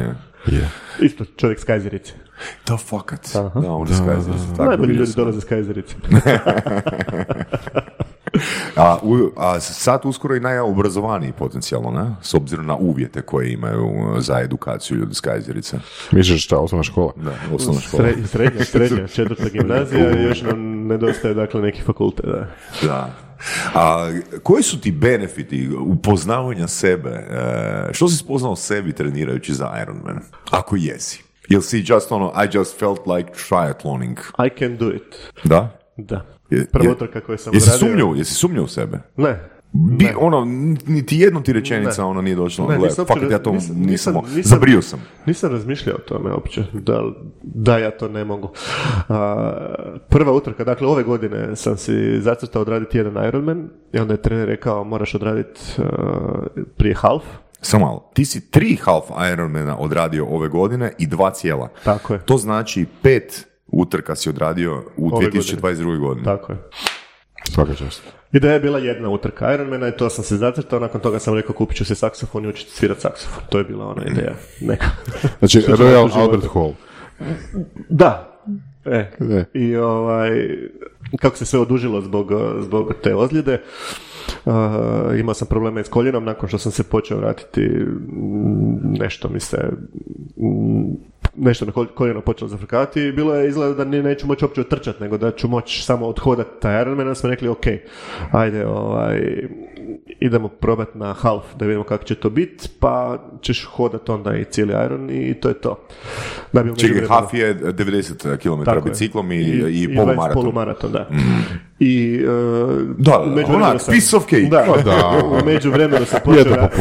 međuvremeno sam počeo raditi s jednim fizijom koji mi je puno pomogao. Danas stvarno mogu u komadu odraditi sve to. Počeli smo raditi nekog drugom mjesecu. Došao prvi peti half u Riccione u Italiji i odradim plivanje, izađem van, gledam na sat, personal best, čovječ, ide nice. To. Sjedim na biciklu, odradim 90 km, pogledam na sat, vrhunski rezultat, uopće se nisam nadao da će tako brzo biti. Krenem hodat, jer kao da štedim to koljeno, i milijun Talijana u stazu i viću, vaj, rekao, aj, te uklinac, ja trčim polumaraton, da uopće nisam odtrenirao, jer zbog tog koljena nismo se šparali, nisam uopće trenirao trčati i odradim za 5 sati i 40 minuta half. Bravo. Da, i onda nakon toga je bio taj Iron u Klagenfurtu, isto kao Ognjen nikad ne gleda, uvijek kaže da, jer trener rekao, da, prvi termin koji ti je slobodan ti je u Klagenfurtu, odi na taj, ja prijavim i jednom na treningu, jedan od kolega iz kluba kaže, pa zašto ti uopće prijavio taj Klagenfurt? Pa to je sad termin je u srpnju, prije ljeta, pa kaže on, da, ali ti znaš da ti to je jedna od težih staza u svijetu? Pa rekao, ne. Kako to misliš? Pa si gledao kao stazu i rekao, ne. Pa daj pogledaj, to ti imaš 1700 metara nadmorske visine na tih 180 km, znači skoro 1,5 Sljemena na toj. Rekao, ozbiljno, nisam ja to uopće gledao. Pliva se u jezeru, nakon što otplivaš... Goneti pirane.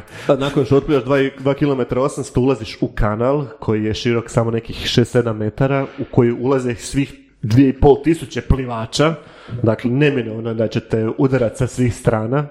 Dakle, kilometar trebaš plivati u tom kanalu koji je malo dubok 2 metra, malo je dubok 30-40 cm, pa stružiš sa ekstremitetima po dnu. Plivaš da uopće ne vidiš što je u toj vodi, jer je sve tako crno i odvratno. I onda sjedneš na bicikli, penješ se, pentraš se po tim austrijskim brdima na glumiš divokozu. Usponi su na nekim mjestima po 14%, što je jako strmo za bicikliste koji to inače ne rade svakodnevno. I nakon toga, s obzirom da je taj dan su u Austriji bila 32 stupnja, moraš trčati maraton. To je bilo stvarno za pomicanje granica. Ne meni koji sam prvi put, šta zna, dijete zna šta je 5 tona, jel, dođe i odnese, tako sam ja, što dijete zna šta je Ironman, takav Ironman. I uspio sam ga odraditi za nekih 14,5 sati, došao u cilj, sve super. Samim tim da me friend na kraju, nakon što sam skoro pa krepao, jer su stvarno nesnosni uvjeti, jer se trči uz jezero, a vlaga je bila, valjda jedno, ako može biti više od 100%, vjerojatno je bilo, iako je to nemoguće, ali je bilo jako, jako sparno. 32 stupnja, užas jedan. Jako puno ljudi koji su došli iz Hrvatske, za njih znam konkretno da su odustali, nisu završili, jer jednostavno se nije moglo. A gdje pucaju ljudi, recimo, na Ironmanu? Na trčanju. Na trčanju? Ali, i to znači trčanje je zadnje? Trčanje je zadnje, ali evo, jedan kolega iz Zagreba je odustao nakon plivanja, jer je nekoliko njih dobilo proljeve nakon plivanja. Nešto je bilo u toj vodi i jednostavno su, dvojica su uspjela završiti, treći je odmah nakon ne znam, 10-15 km bicikla toliko puta je stao da mora ići na WC, da je rekao, nema šanse. Ja nisam imao tih problema, pa sam uspio. A uglavnom, dečko koji je bio sa mnom, Tomislav Bilić, kojeg sam već spomenuo, zbog kojeg sam i bio, on je bio suport isto cijelo vrijeme, zadnja 2 km dođe do mene i kaže, stižete, Marko Kos je također jedan naš vrhunski sportaš koji je također bio na Ironmanu, kojeg sam uspio obići, iako me on prestigao na trčanju, ali isto zbog tih problema sa stolicom malo usporio, i onda vidim Marko hoda, rekao, šta je Marko? Kao, ne znam, hoću moći. Ja rekao, vidim priliku, rekao, sad ćete oprati. Jer on je baš profi sportaš i uspijem naći snage i trčim ispred i na kraju puknem na nekom 3,6-7 km, hodam, ne mogu više se pomaknuti i dođe prijatelj Tomislav Bilić kod mene. Daj još malo, 2 km se do cilja, evo, Marko te stiže, rekao, koliko je iza mene? Kaže on, 18-19 sekundi, ajde daj. I ja ko budala zadnja 2 km istrčim na najbrže, valjda što sam u životu trčao, da bi Marko Kos došao nakon mene 18 minuta. Ali šta ti je poticaj? Dakle, našlo se snage i za šprint na kraju prvog Ironmana. Da bi drugi Ironman kojem sam dao podršku svom kolegi iz kluba Anti Žaj, koji je išao kao na svoj prvi, rekao sam, ako ćeš ti ići, Ante, idem ja, ti pravi društvo, i on je rekao kao može, i onda sam išao s njim. Taj Iron je bio samo 2 mjeseca poslije prvog, čak i manje od 2. I tamo sam, dakle, ravna staza u Italiji, prekrasni uvjeti, temperatura idealna, za 2 sata i 15 minuta sam popravio svoj rezultat s prvog tog iz Klagenfurta. 12 sati. Da, 12 sati i 15. 2 sata i 15 minuta sam bio brži. Da li se trebaš oporavljati nakon toga, ono, tipa... Pa da, a samim tim da sam ja nakon tog drugog Ironmana 15 dana poslije išao na Half u Zadru, na Zadar Half. Koliko dana? 15 dana, 2 tjedna kasnije. I onda nakon 2 tjedna, nakon toga u Poreču je bio Half Ironman. A čak se zove onaj, ne 4-minute mile banister, nego onaj, kak se zove onaj koji je u 40 dana istrčao 40 maratona? U Sjedinjenim Državama. Da. U svakoj američkoj državi išao po jedan, svaki dan po jedan. Da, ono, mislim, to je ekstremno nezdravo za tijelo, ne? Ali očigledno ono čovjek psihički može se može dovesti do toga i fizički može se dovesti do toga stanja. Kako? Ne znam, na kojim je drogama, ne znam, ali da, može se. Da. Marko Kos, koji sam sad spominjao, imao ideju odraditi 12 Irona na Jarunu ove godine, ali je zbog dan za danom u humanitarne svrhe, ali zbog neću reći nesuradnje, ali skoro zgrada i ustanove nije uspio dogovoriti Jarun. Tražili su ga neku dobru lovu za organizaciju, pa je onda to sad stavljeno na čekanje, ali evo, recimo on je imao ideju da bude prvi Hrvat koji će to odraditi 12 komada za redom. Jebate, da.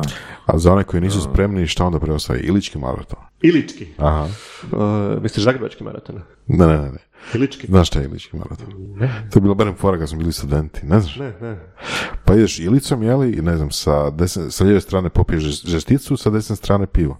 U svakom bircu. Pa dobro, ali to ne mora biti službeno događanje, ne? Pa mislim da nije napravljen savez za to, bar koliko ja znam. Dobra ideja. Sam ne znam koliko daleko možeš onda stići. Koliko? Ne, mislim da nije završen nikada taj event. Znam par studenta koji su entuzijastično krenuli, ali mislim da taj event nikad nije pobijeđen bio. Koliko je uopće publika ono u Hrvatskoj ili oni koji, ajmo objektivno, znači te brojke vjerojatno znaš, sportaša koji ono se bave triatlonom ili žele osvojiti Ironman? Ili ima više od 1000 u Hrvatskoj? Ne. Triatlonaca bi moglo biti oko 1000, moram priznati, ne znam službenu brojku koliko je triatlonaca u Hrvatskoj, ali ima jako puno djece koja se bavi triatlonom i ta brojka raste iz godine u godinu. Djeca, znači koliko godina? Pa recimo od 10 godina pa na više. Od 10 su već klinci? Da. Okay. Mogu plivat, mogu se voziti bicikl, mogu trčati te kraće distancije. Evo recimo sad je, jučer je baš, prekjučer u subotu je u Zagrebu počela zimska duatlon liga na kojoj sudjeluje jako veliki broj triatlonaca, rekreativaca, a i najmanjih koji su po klubovima. Tu se vozi primjerice mountain bike i trči. To je recimo prilika za ono nevjerojatno lijepu rekreaciju. Raste broj klubova po Hrvatskoj i raste broj natjecanja u Hrvatskoj i Hrvatska triatlon liga je sve jača i jača, tako da i raste samim tim i broj, dakle, klinaca koji su počinjeni, seniora, odnosno ovih juniora ne toliko koliko djece. Danas da li je triatlon... Ali što se tiče ljudi koji odluče ići na Arena iz Hrvatske, mislim da nema više od 40. Okay. Da li je triatlon kao sport atraktivan sponzorima ili nije? Nogomet prije sve, Iberales, jel? Pa to znamo, mislim, jer neka logika sponzorstava je, znači dajemo novac samo gdje je najveća publika, tako da... Da, ovdje gledaš nekoga kako trči maraton, daleko zorom onako, evo ga, sad je tu, sad je na 3. kilometru, sad je na 5. Ima, dakle, sponzora koji uvijek pronađu nišu, primjerice... tvrtke koje prodaju bicikle, jel? Jasno. Oni znaju biti sponzori, ali... Speedo? ne, premalo smo mi tržište za to. Aha. U svijetu da, pogotovo u Sjedinjenim Američkim Državama i jako puno sportaša dolazi iz Norveške, Skandinavije. Da, jer sam ja malo radio ono to istraživanje kako sponzorstva funkcioniraju, pa sam pogledao neka predavanja američkih eksperata za traženje sponzorstava, pričao sam tu sa event organizacijom i tako dalje. I zapravo shvatio sam da dosta sponzorstava se kod nas, govorim u Hrvatskoj, ne događa ono računicom. Ok, meni se isplati biti sponzor tog eventa, tog događanja, nego, gle, moj mali se bavi triatlonom, pa budem ja u firmi zamolio za neku sponzorstvo. Da. Isto tako je. Jer to, bicikle je logično da se oglašava, ili ono kupači kostimi, logično je da su sponzori. Svi mali sportovi, jedor i primjerice i tvrtke koje prodaju proteinsku hranu i bave se, dakle, da opet kažem, ne kažem u eter kod tih firmi u Zagrebu, oni znaju pomagati ti mali sportaši i malim sportovima, ali u globalu to je, pa evo, sad sam spomenuo naše hrvatske rukometašice. U hrvatskom rukometu novac ide uglavnom za muške. Kad si ti djevojčica ili djevojka koja bi se bavila rukometom, ti nećeš, niti tvoj klub neće dobiti. Ali što je logično, zato sam i pitao za brojku. Znači, koja je brojka pratitelja, odnosno gledatelja ženskog rukometa u odnosu na muški rukomet? Da. Ali što je žalostno, a volimo pobjednike, pogotovo mi Hrvati. Da. A da dobiješ pobjednika, morao bi nekad i uložiti u njega. Od malih nogu, a takvih ako nije ti tata, mama, tetak, tetka, strina, ujna, nećeš dobiti lovu. Pratim male sportaši i obožavam pratiti male sportaši i baš mi u emisiji Dobro jutro Hrvatska, ja mislim da smo mi, neću reći sad jedini, ali skoro da smo jedini koji prati razvoj sportaša od malena i često ih znamo ugostiti kroz reportaže i pratiti ih kroz njihov rad. Ima ih, ali je ali su to sportovi koji su stvarno isključivo, neću reći obiteljski biznisi, ali pokriveni novcem od iz roditeljskih džepa. Znaš, puno puta sam čuo rečenicu, joj, super je biti u Dobro jutro Hrvatska, ono, super je predstaviti se u Dobro jutro, kao reputacijski je to super. I sad, recimo, ako vi ugostite nekog sportaša koji dolazi iz neatraktivnog sporta ili, ne znam, nekog malog genijalca, ne znam, pobjednika na europskom prvenstvu u matematici, ok, znači, ta osoba će doživjeti ono awareness, ali da li koliko god je kanal jak, da li ima rezultata u smislu novca ili donacija koje ono dolaze tim talentiranim klincima? Ponekad da, ne često, ali kažem, kako smo mi jedina niša i jedina televizija. Mislim, Dobro jutro Hrvatska od uvijek ima ogroman rič, je li tako? Tako je. Da. Samo zato što smo u principu u tom trenutku jedini koji proizvode program ujutro. Pa i naš četvrti program se za vrijeme korone i sad zbog rata u Ukrajini jako, jako digao, što je za one koji vole pratiti takve programe super, ali što se tiče Dobro jutro Hrvatska, da, imamo jako veliki rič. Da. I kažem, ljudi, odnosno pogotovo kad dobiju priliku doći, onda znaju poslije povratnu informaciju, kažu, bili smo kod vas, pa su nam se javili ti da bi nam na neki način pomogli, što je ono win-win situacija. Da. Jel negdje sam, mislim, čitao ili čuo nekakvu kvazi analizu, tipa, ok, da, ima veliki rič, ali ko zapravo gleda ujutro TV? I onda je to bilo, znači, tipa penzioneri, tako nekako, ono, kako bi rekao, generalizacija, jeli? Od 7 do 8... Zbog vijesti, zbog prognoze sporta i ta prva gostovanja, ljudi idu na posao, automatski upali televizor da mu nešto radi i onda tih prvih sat vremena je jako gledan program, a onda nakon 8-9 domaćice ili trudnice, primjerice, jako nam se puno javljaju da su gledale ili da nešto žele prokomentirati što su vidjele i onda ostanu gledateljice nakon toga. Nice. Da, ok. To ima smisla. Jel možeš ispričati neku neugodnu situaciju koju si imao Dobro jutro Hrvatska? Pa ja osobno ne. Više nekakvih smiješnih situacija nego neugodnih situacija. Jesi kad imao neki gaf? Gafova ima stalno. Samo obožavam, dakle, naše kolege sa portala kad skupljaju dakle klikove, pa obožavaju vidjeti što se u Dobro jutro Hrvatska događalo to u posljednjih godinu i pol dana, isto za vrijeme korone su baš počeli raditi, pa kao da traže neku grešku koju ćemo napraviti kako bi onda mogli imati više klikova na svojim portalima. To mi se, recimo, osobno ne sviđa, takva vrsta novinarstva, mislim, ne znam što si postigao s tim. Imao sam za vrijeme korone opasku, javljao se gospodin Šoštarić ispred nastavnog zavoda Andrija Štampar i govorio nešto da kombinacija gripe i korone vodi na Mirogoj, na to sam ja rekao da Pa eto, vi ste na Mirogojskoj cesti, pa naravno da vodi na Mirogoj jer ste upravo tamo, lokacija nastavnog zavoda, što je jako loše protumačeno. Ja sam smatrao da je to šala, pa to, da, je, a da. Portali su to uzeli mi za zlo. Recimo jedna od neugodnijih situacija. Nemoj smisla za humor, ne. Da javljaš se s Mirogojske ceste, pa naravno da si na najboljem putu da završi na Mirogoju, ako si tamo, ali dobro. Istina. A najdivniji moment, najupečatljiviji, najemotivniji moment kojeg se sjećaš? Kad nam dođu sportaši sa medaljama u studiju, on kao da sam dio te njihove pobjede. Recimo, braća Sinković su skoro pa naši obiteljski gosti, tako ih volimo nazvati. I ne samo oni, nego i Damir Martin ili Filip Ude ili svi ovi sportaši kad dođu s tih velikih natjecanja i donesu medalje. Mislim da su to nekako najemotivniji trenuci. Ali bilo je nekad životnih priča u ovom trenutku, evo sad znam da ih je bilo dosta, ali sad da mogu izdvojiti nekog koje ti onako natjeraju suze na oči i onda se moraš onako dobro koncentrirati da odvoziš taj razgovor do kraja, da se ne bi rasplakao jer jako tužnih sudbina. Pa i si rasplakao kad? Ne, ali znale su kolegice biti ne na rubu nego sa suzama i onda mora jedan od dva voditelja biti taj koji je onako malo jači da ne iskažeš tu emociju, da odvoziš taj razgovor do kraja. Da.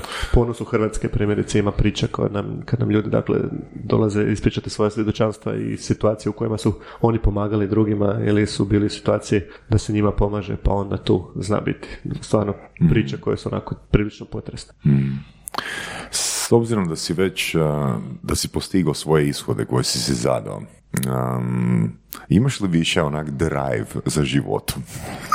Pa evo, želiš reći da ono tipa za moje vrhunac njegove karijere, sutra ide u penziju, dobit će zlatni sat. Nema toga više. Moj djed kad je odlazio u mirovinu u poduzeću za ceste u Slavonskom Brodu je dobio pozlačeni sat. To su bila vremena. Mislim, ono kje sam htio reći, kje sam htio pitati je zapravo, da li si ti lik koji mora stalno imati neki cilj prema kojem ide, jer si depresivan kad nemaš cilj. Da. Eto.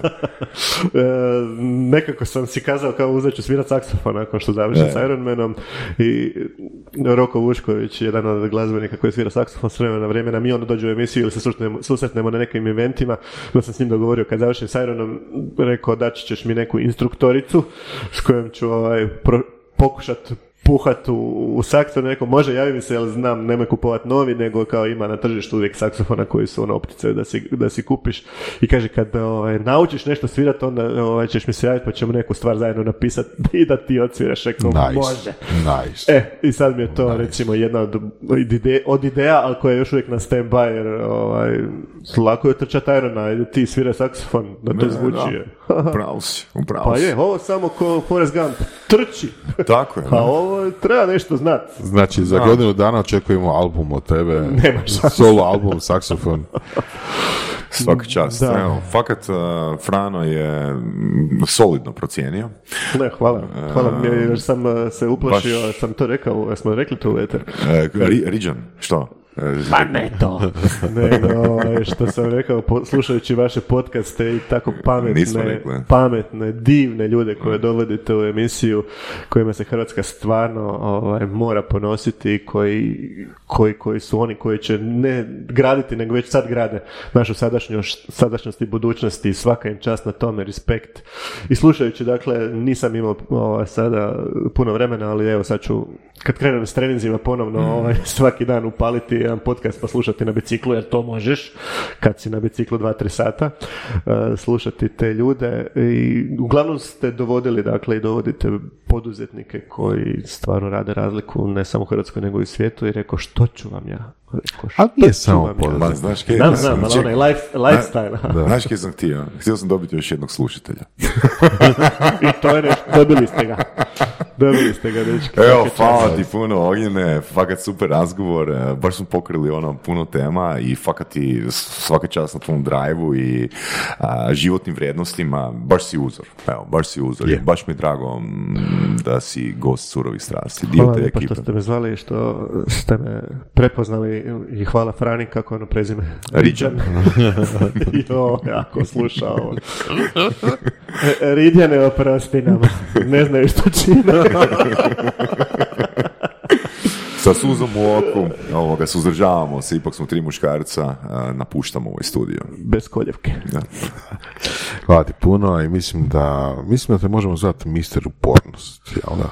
Pa, pitajte moju suprugu, ona bi našla koju zamjerku. Ok, možda je očeva. Bog. Slušali ste podcast Surove strasti, broj 1 audio podcast u regiji. Ako vam se sviđa, lajkajte. Ako se slažete sa gostom, komentirajte, ili ako se ne slažete, komentirajte, lajkajte i nadasve šerajte, tako da i drugi ljudi mogu saznati za Surove strasti. Čujemo se i do slušanja.